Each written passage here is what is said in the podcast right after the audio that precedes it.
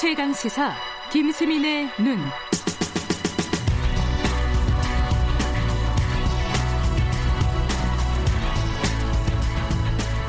네, 김수민의 눈입니다. 김수민 평론가 나와 계십니다. 안녕하세요. 네, 반갑습니다. 어, 김수민 평론가는 이제 정치 얘기를 주로 네. 하시는 거죠? 네. 앞으로도 계속? 그렇습니다. 어, 예. 어, 다른 얘기를 원하시면 해드리겠습니다. 아니에요. 이게 네. 정치 얘기가 재밌어요. 네. 오늘은 인재영입 얘기를 좀 해보겠습니다. 예, 뭐 얘기하는 이유야 뭐 할 때가 되, 됐기도 했지만은 뭐 이 사건이 있었습니다. 원종건 씨, 원종건 씨 인재 영입 2호였죠? 맞나요? 예, 그렇습니다.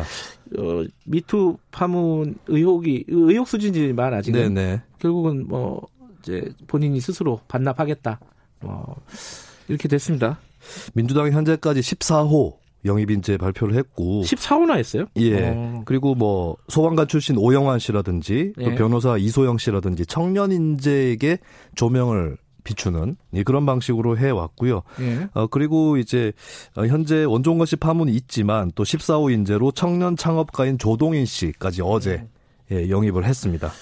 이게 어 이번에 미투 의혹으로 지금 얘기가 되고 있는 게 사전 검증이 너무 부실했던 거 아니냐. 네. 뭐 이런 지적도 있고 뭐 민주당에서는 사적인 영역까지 어떻게 하겠느냐라는 항변도 있고 뭐 그렇습니다. 이거 어떻게 봐야 되나요? 네, 이게 정의당 같은 경우 논평에서 원 씨의 성폭력이 어느 정도 알려진 것이었다 이런 비판을 하기도 했는데요. 그래요? 예, 어. 근데 이제 민주당에서 이것을 인지하고 있었느냐. 만약에 검증 당사자 중에 누군가가 인지하고 있었다면 그것은 좀 문제가 될 수 있겠는데 이 성폭력 같은 경우 또 사생활적인 측면이 크잖아요. 그래서 그렇죠. 미리 알기 어려웠었다라고 하는 이 그런 가능성 또 있다고 보여집니다. 근데 중요한 거는 이 어떤 네티즌의 증언인데 자유한국당 제의까지도 받았다 원종건 씨가. 뭐 그런 얘기도 예, 있더라고요. 그래서 이제 예. 인터넷에 글을 올렸었다. 문의하는 글을 올렸었다. 그래서 음.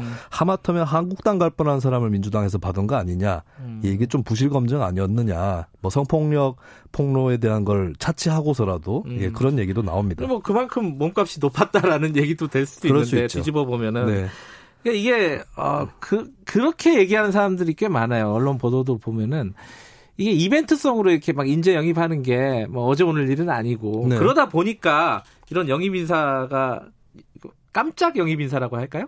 뭐 이런 거 하다 보니까 나오는 당연한 뭐 어떤 부, 어, 이런 부작용 아니냐 이렇게 네. 보는 쪽도 있더라고요. 그 영입 인사를 일일이 다 걸러내 가지고 검증을 할 수는 없기 때문에 그렇죠. 이런 않죠. 가능성은 상존한다고 볼 수 있습니다. 음 이게 이게 우리 선거에서는 항상 이런 일이 벌어지잖아요. 네. 그렇죠. 이게 한국에서 특히 더 강하게 나타나는 현상인 것 같은데 이제 해외 같은 경우는 예를 들면 어떤 정당이 있으면 그 정당의 고유의 색깔이나 노선으로 승부를 하고 선거가 끝나고 나서 보통 내각제 국가가 민주주의 선진국에 많기 때문에 네. 이제 보통 과반 의석을 단독 정당이 갖고 가지는 않거든요. 네. 그럼 어느 당이랑 손을 잡을까? 뭐 이렇게 승부를 하는 건데 우리나라는 선거할 때부터 우리는 알고 보면 중도적이에요. 음. 우리는 알고 보면 부드러워요. 이런 식으로 승부를 하는 것이죠. 아, 평소에는 안 그러다가 네.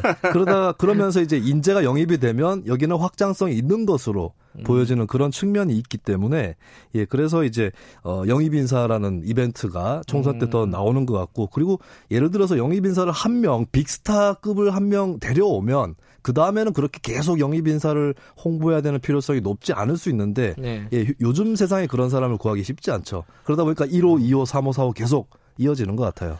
빅스타급이 정치 또잘안 하려 그럴 수도 있죠. 요즘에는 특히 그렇죠. 그렇죠. 네.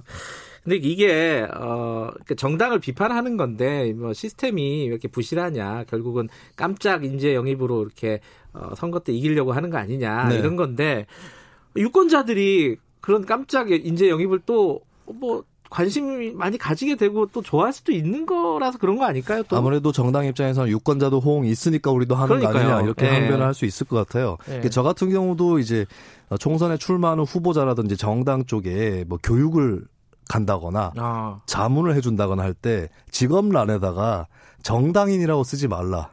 라고 얘기를 해줍니다. 그럼 뭐라고 써요 그러면? 이게 그러니까 보- 자기가 하고 있던 직업을 쓰, 쓰던가 네. 아니면 이제 정당하고 시민운동을 겸하고 있던 사람도 있잖아요. 그럼 아. 제가 차라리 시민운동가라 써라. 아, 왜냐하면 정당인이라고 쓰면 우리나라 한국 사회에서는 좀 없어 보이게 그렇게 취급을 해요. 음. 예, 저 정치 낭인 아닌가 음. 다른 전문성이 없는 거 아닌가. 음. 예, 이렇게 유권자들도 보기 때문에 예, 그런 문화가 있는 것도 사실일 테고 예전에는 또 삼김 시대라든지 이때는 보스 정치였잖아요. 음. 그럼 그 보스를 믿고 그 보스가 공천한 사람들을 그냥 찍어주는 음. 이런 투표 행태가 있었는데 이제는 그런 시대는 아니기 때문에 네. 후보자 개개인을 많이 보는 예, 그런 경향이 또 반영이 되는 것 같습니다. 뭐 직업 정치인을 조금 하대하는 평가를 절하하는 그런 분위기가 분명히 있죠. 그렇습니다.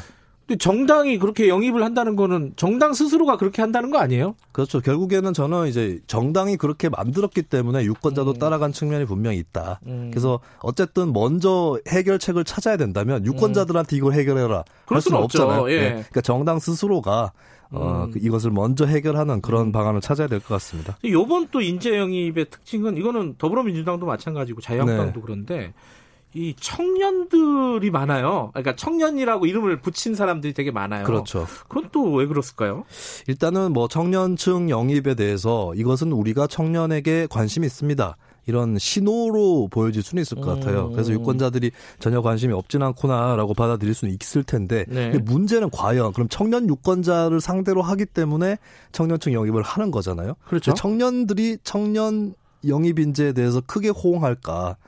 오히려 청년들도 성공 스토리를 갖고 있는 인물들을 영입을 하는데 그런 스토리가 없는 대다수 청년들 입장에서는 오히려 이질감을 느낄 가능성이 굉장히 큰 아. 것이죠. 그리고 이제 전 세계적으로 보면 미국의 버니 샌더스라든지 영국의 제레미 코빈 이런 정치인들이 청년들의 여러와 같은 지지를 받았는데 네. 이 정치인들은 정작 노인 정치인들이에요. 아, 그러네요. 네. 아이러니하네요. 그리고 선거 때 음. 보면 오히려 동세대끼리 잘 안 통합니다.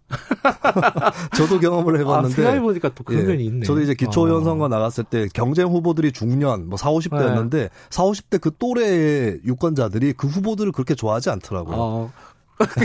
김수희 평론가 떨어졌잖아요, 근데. 아, 저는 두 번째 떨어졌고, 처음에는 당선이 됐었습니다. 아, 첫 번째 1승 1패입니다. 예. 네.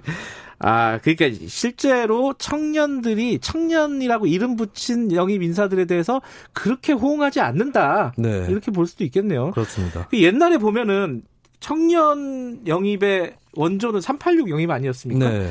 그런 호응 그때는 좀 파격적이었잖아요. 그렇습니다. 그, 그런 느낌의 이제 인재 영입은 지금 쉽지가 않아요, 그죠? 네, 386이 그때 처음이었고 그리고 네. 그때만 해도 정권 교체가 된 지 얼마 안 됐기 때문에 학생 운동 경력에 대한 대중적인 존중이 있었어요. 네. 하지만 이제는 그런 것을 기대하기는 어렵다라고 음. 봐야 되겠죠. 청년 말고 하나만 더 짚어볼게요. 시간이 많지는 않은데 이 판사들이 많아요 요번에. 네 그렇습니다. 눈에 띄는 판사들이 많아서 그럴 수도 있는데 뭐 네. 이탄희 판사, 이수지 판사 뭐 이거 어떻게 봐야 될까요? 이분들이 이제 사법농단을 폭로한 판사들 아니겠습니까? 네. 그리고 이제 법관 대표회의라는 조직이 부각이 되고 있는데, 근데 법관 대표회의는 핵심이 법관 독립을 추구하는 조직입니다. 네. 근데 그런 조직에서 판사를 그만두고 나서 정치로 바로 가는 음. 이런 흐름에 대해서 이제 조직 내부에서도 좀 반발이라든지 음. 우려가 나오고도 있는 상황이고 이것도 어떻게 보면은 화제가 된 인물을 그리고 어떤 사건을 예, 총선에서 이제 스토리로 만드는 그런 정치권의 음. 습성이 나오는 그런 사례라고 볼 수 있겠죠. 판사하니까 추미애 장관과 나경원 의원이 생각이 나는데 그렇습니다. 법조인 비중이 굉장히 높습니다. 어, 현재 어, 시간이 한 20초밖에 없는데 이거 어떻게 뭐 대안이 있을까요? 저는 이제 정당이 인재 영입보다는 이제 내부에서 인재를 육성하는 방향으로 가야 될 것 같고 예. 스토리가 필요하다면 내부 정당인으로서의 스토리, 아. 뭐 서명 운동을 해가지고 이런 법안을 관철시켰습니다.